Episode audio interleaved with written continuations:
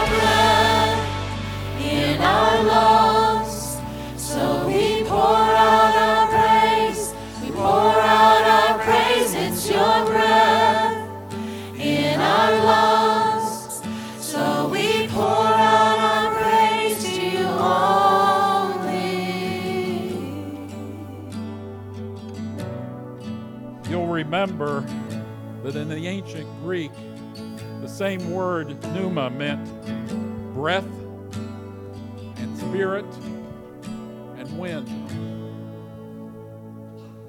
The holy breath of God. Our gospel reading today is from the Gospel of Luke, the twelfth chapter. Someone in the crowd said to Jesus, "Teacher, tell my brother to divide the inheritance with me." And Jesus replied, "Man, who appointed me a judge or an arbiter between you?" Then he said to, the, to them, "Watch out. Be on your guard against all kinds of greed. Life does not consist in an abundance of possessions." And he told them this parable. "The ground of a certain man yielded an abundant harvest. He thought to himself, 'What shall I do? I have no place to store my grain.' Then he said, 'This is what I'll do. I'll tear down my barns and build bigger ones, and there I will store my surplus grain. And I'll say to myself, you have plenty of grain laid up for many years. Take life easy, eat and drink and be merry.' But God said to him, 'You fool. This very night your life will be demanded from you. Then who will get what you've prepared for yourself? This is how it will be with whoever stores up things for themselves, but is not rich toward God.'" This is the word of God for the people of God. Thanks be to God. Well, I'd like to start this by quoting a prayer I once heard. I believe that the singer Janis Joplin first gave this prayer. "Oh Lord, won't you buy me a Mercedes-Benz? My friends all drive Porsches. I must make amends. I worked hard all my lifetime, no help from my friends. Oh Lord, won't you buy me a Mercedes-Benz?" You ever heard that prayer before? You ever prayed that prayer, sang that prayer? You know, it's a direct request to God from someone who at the time of writing, she had little. She was asking for a, a mark of wealth and status. It's from a woman who's asking for a chance to run with her crowd.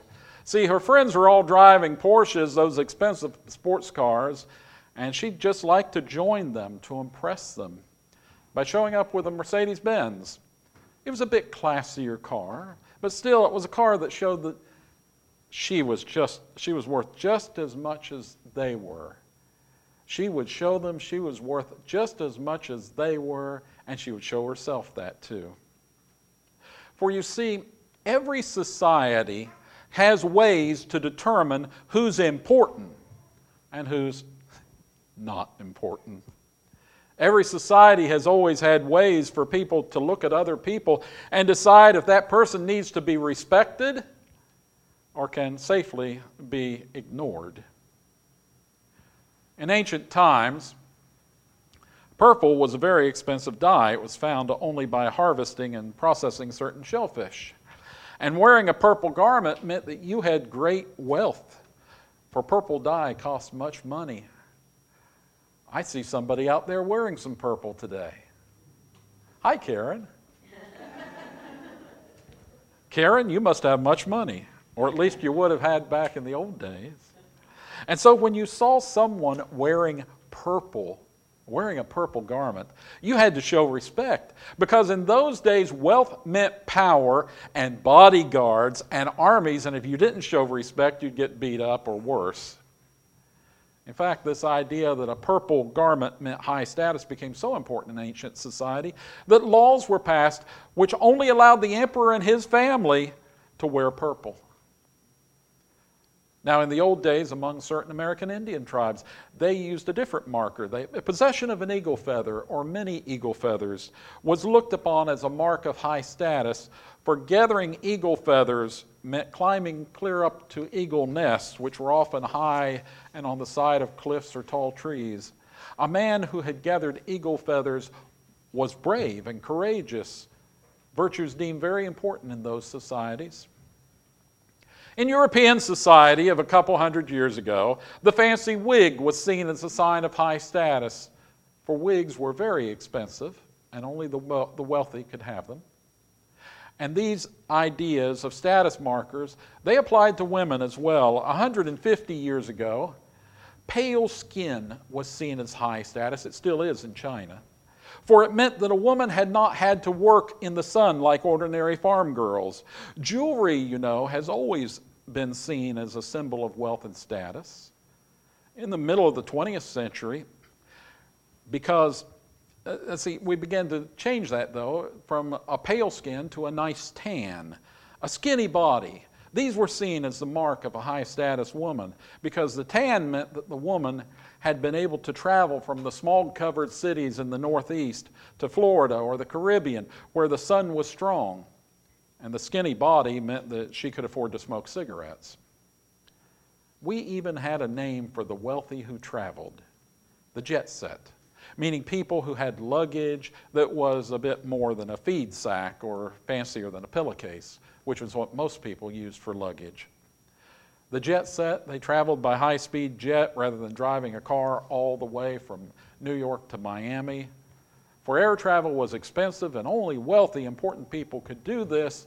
Of course, today we don't get there as quick when we get on the jet as we do by driving, because of the, the cancellations and other problems with the jets right now. By the later part of the twentieth century, things had changed again. The brand and age of the automi- automobile you owned determined your status. While a cheap Chevette or a Pinto could get you around just as well as a Corvette or Cadillac or this Lincoln Town Car or a newly imported Mercedes, everyone knew the prices of the different types of cars, and that told everyone how important you were.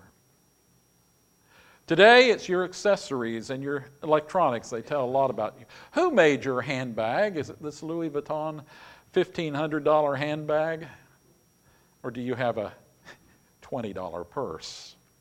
Do you have an iPhone with three cameras, or just an Android with a single camera like I do? How about your watch? Is it, is it an Apple Watch, maybe a gold Apple Watch? Do you have glasses that are Alexa enabled and able to display Googled answers right in front of your eyes? We still need to know if you're important. Are you wearing a coat and tie? That must mean you're important if you're wearing a coat and tie or a dress. Or can we safely ignore you, as we often do when we see someone with dirty jeans and a t-shirt? We still mark status by clothing and accessories. But as with many things, Jesus, Jesus doesn't have much time for earthly displays of wealth and status. He not only didn't care, but he argued against them. He was in Jerusalem teaching one day, and a huge crowd had gathered, many thousands of people. Someone in the crowd said to him, "Teacher, tell my brother to divide the inheritance with me." The man was searching in his mind for justice, but he was also worried more about money than he was the relationship with his brother. He wanted Jesus and his authority as a public teacher to back him up when he spoke to his brother. But Jesus disappointed the man and maybe even embarrassed him. He answered, "Man, who appointed me a judge or an arbiter between you?" Now, the use of man was not like the nineteen sixties use of man. It was it was actually a mark of respect. He would often say man or woman to somebody he was speaking to. But still, no earthly authority had appointed Jesus to any sort of official capacity, so he asked the question, "Who appointed me as a judge?" And I'm sure that there were people in the crowd who were forced to reconsider where the authority to be a judge actually comes from. Was it the emperor or a king, or was it from the general acceptance that you had high moral and ethical standing? Was this judge a man worthy of respect in that society? Well, Jesus turned to the crowd and said, "Watch out, be on your guard against all kinds of greed. Life doesn't consist in an abundance of possessions. It doesn't matter wh- how much stuff you have." Now, this is one of those teachings that we all know, we all talk about, and then conveniently forget most of the time. We emphasize it to our children when they want the newest, fanciest phones, the best clothes, the greatest tennis shoes, especially when we would be stretched financially to afford these status symbols. But you know, those people in the advertising industry on Madison Avenue know that we still want to be looked at with admiration because we drive a Lexus or a Mercedes. We want to be known for taking the sharpest photos. We want to impress people with the high-end makeup and the clothing and the accessories. We want our fancy pickups and comfortable cars, our expensive furniture and stainless steel appliances, mainly to impress ourselves and other people that were important. And so we collect things. But Jesus told the crowd this story. The ground of a certain rich man yielded an abundant harvest. Now, I want you to notice that as Jesus tells the story, the ground gave the harvest, not the work of the man. In our modern way of speaking, he had been lucky. The weather had been good, the ground had been good, everything fell into place, and he had a sudden windfall harvest that year. Jesus said, "The man thought to himself, 'What shall I do? I have no place to store my crops.' And so he thought for a while, and then he decided, 'This is what I'm going to do. I'll tear down my barns, and I'm going to build bigger ones, and there is where I'll put all my extra grain. And I'll say to myself, you got plenty of grain for laid up for many years, so take it life easy, eat, drink, and be merry.'" To this man who lived in a society where everyone struggled just to produce enough food for their family, maybe just a little bit extra, that grain harvest that year represented a particular type of wealth. It meant lifelong security, a life without that constant struggle. It was a life without work, a longer life with the specter of starvation no longer waiting every harvest. If Jesus were telling the story today, he might tell the story of the man who won the lottery, put the money in the bank, retired, built a nice home with all the luxuries, and planned to have a great big party. For money to us today also represents security. It's a house that won't be foreclosed upon. It's a car that always runs, or you can just trade it in if it, if it breaks down, no problem. Plenty of food on the table, air conditioning in the summer and heat in the winter, clothing that's not only comfortable but fashionable, the respect of other people, maybe even servants and bodyguards. Who would like a gardener, a large television, and a nice phone? It's important to note, Jesus is not calling a hard-working man out. He's not calling a man who has worked hard for his grain to be a fool. He's pointing out that the ground gave him the harvest.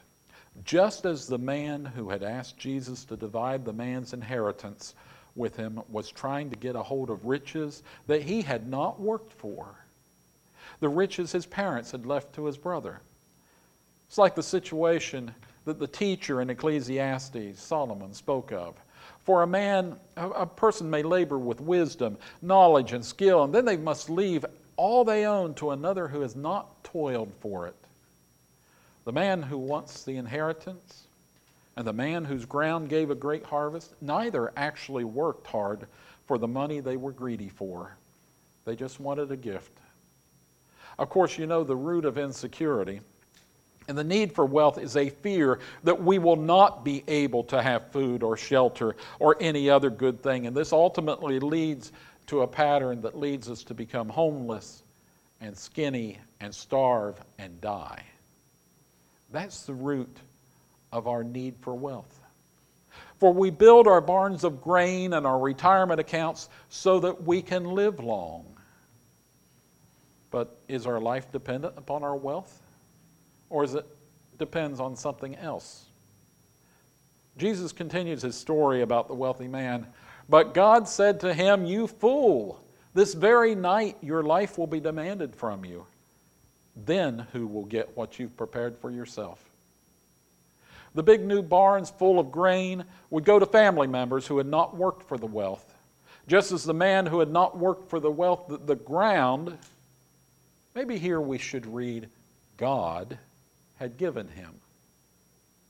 For God ultimately decides when we die in this life, and our relationship with God decides whether we survive to an eternal life, and to a large extent, God decides how money comes into us. Jesus gives the final moral of the story. This is how it will be with whoever stores up things for themselves, but is not rich toward God. Once again, as he always does to us, Jesus tells us, what he tells us goes against the received wisdom of the world around us. We've all watched countless commercials about saving for retirement, how if we put money away someday we can travel with the beautiful people of the jet set to the warm sunny beaches of the world to have a yacht and ride on that yacht. If we'll simply invest our money in a good retirement account, one day we'll be able to eat at nice restaurants. Our husbands will be athletic and handsome. Our beautiful wives will be playing tennis in sundresses at age ninety, at age seventy-five. And we'll be smiling at each other with a glass of red wine while the impeccably dressed waiter brings us lobster. That's what's going to happen, right? At least that's what the commercials tell us. And according to those commercials, the good life is going to be here if only we will store up our treasures for ourselves with the bankers and the insurance companies, which are the modern barns. But the teacher of the book of Ecclesiastes also has, has a different outlook on this. The tradition of the ancient Jewish rabbis is that the teacher who wrote this was King Solomon, King David's son, who had He had the good life. He had hundreds of wives, was more wealthy and wise than anyone else. He had a gold-plated house. He wrote, "What do people get for all the toil and anxious striving with which they labor under the sun? All their days their work is grief and pain. Even at night their minds do not rest. This too is meaningless." According to Solomon, everything is meaningless because everybody dies. That's what Solomon thought. But then again, Solomon lived before Jesus came to earth. Solomon saw only death in his future. The Apostle Paul, on the other hand, he had the benefit of having been directly given a difficult task by Jesus. The task was to bring the word of God's love, the story of how Jesus had died for us on the cross and been raised to a new life, and how followers of Jesus were promised a new eternal life. Paul was to bring this good news to as many of the Gentiles, the non-Jews, as possible. And Paul worked at this until the day he died, and he joined Jesus. Paul knew what Jesus meant to be rich toward God, and Paul told us. He says this, speaking to people who have believed in Jesus and been baptized. I hope you've believed in Jesus and been baptized. If you haven't, see me. Paul says, "Since then you have been raised with Christ. Set your hearts on things above, where Christ is, seated at the right hand of, of God. Set your mind on things above, not on earthly things. for you died, and your life is now hidden with Christ in God. When Christ, who is your life, appears, then you'll also appear with him in glory. Paul then gives us the details of how to be rich toward God. To be rich toward God means first getting our own houses in order, putting away our old bad habits, the habits that we hate in other people. Here's a good red flag for you. If something someone else does bothers you, if it makes you think less of them, then immediately ask yourself, do I also do that? What does it make people think of me? Well, Paul tells us, put to death, therefore, whatever belongs to your earthly nature, sexual immorality, impurity, lust, evil desires, and greed, which is idolatry. Because of these, he says, the wrath of God is coming. Then he tells us, you used to walk in these ways in the life you once lived. Yes, the world is like that. That's what they believe. But now you must also rid yourselves of all these things, Ra- anger, and rage, and malice, and slander, and filthy language from your lips. Don't lie to each other, since you've taken off your old self with its practices, and you've put on a new self, which is being renewed in knowledge in the image of your Creator. When we believe and are baptized, it's like we take off an old self and we put on a new self. And it's time to follow what the new self would have. We are to imitate Christ. Paul says we also that we can't classify people into various identity groups. We're to only see Christ in all people. Paul says, here there's no Gentile or Jew, circumcised or uncircumcised, barbarian, Scythian, slave or free, but Christ is all and is in all. We look around and all we should see is Christ in people. So how else can we become rich toward God? Well, the obvious answer from Jesus' parable is not to worry about saving our money away for the future. But Jesus, immediately after this, tells us the stories of how God feeds the ravens, even though they don't have a barn or work on a, work on a farm. He tells of how beautiful the flowers are, how we shouldn't worry about our food or our clothing if we have faith. For your Father knows that you need them, but seek His kingdom, and these things will be given to you as well. So let's consider accomplishing God's mission, bringing His kingdom on earth as much as we can. Jesus told us about this in Matthew twenty-eight, which is on your handout. Then Jesus came to them and said, all authority in heaven and on earth has been given to me, therefore go and make disciples of all nations, baptizing them in the name of the Father and of the Son and of the Holy Spirit, and teaching them to obey everything I've commanded you, and surely I'm with you always to the very end of the age. Many of you are already deeply involved in this mission. Some of you have dipped your toes in the water, but Jesus asks us to devote our lives to the mission. It's not a mission just for pastors or the members of an outreach committee or the children's ministry. It's a mission given to all. Because in the first line of this passage, Jesus says, all authority in heaven and on earth has been given to him. Now, do you believe that? If you believe that all authority in heaven and on earth has been given to Jesus, then the rest of the passage is aimed at you, the disciples of Jesus. Therefore, go and make disciples. Now, how do we do this? We've got five ways. First of all, we pray. Now, grab your handout. We pray. We ask for God's power, the love of Jesus, and the wisdom of the Holy Spirit to come into each of us daily so that we can do God's will. So if you'll pray with me now. Father God, please send your power, the love of Jesus, and the wisdom of the Holy Spirit into me, that I may do your will. We pray this in the name of Jesus. So we pray. We pray a lot. We pray, pray persistently. Secondly, we bring our presence.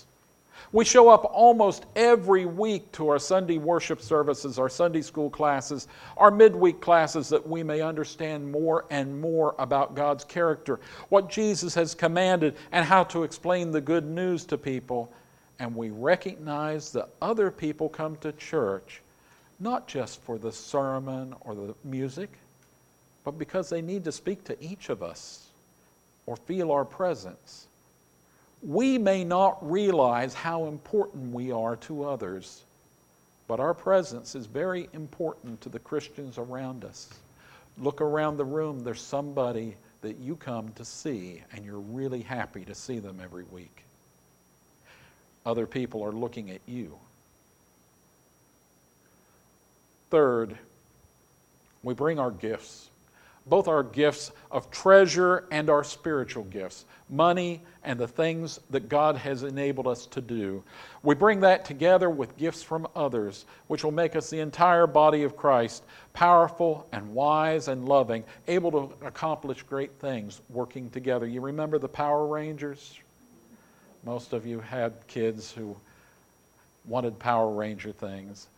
You remember they're individually fairly strong, but you put them together and suddenly they're super powerful. Well, we're the same way. Individually, Christians are strong, but the body of Christ, when it comes together, is much stronger because we come together to accomplish good and we fight evil. It's together with our individual gifts of treasure and our spiritual gifts. Fourth, we bring our service to each other and to God. Christianity is not a spectator sport. It's not held at Mountaineer Field. But we each have a position on the field. And every position is important, from the quarterback to the blocking tackle to the water boy and to the trainer.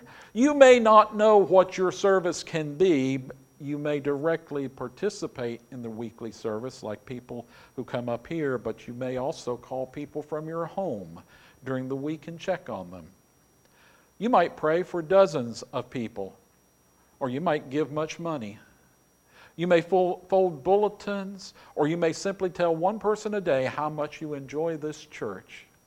You may repair the building or clean the windows.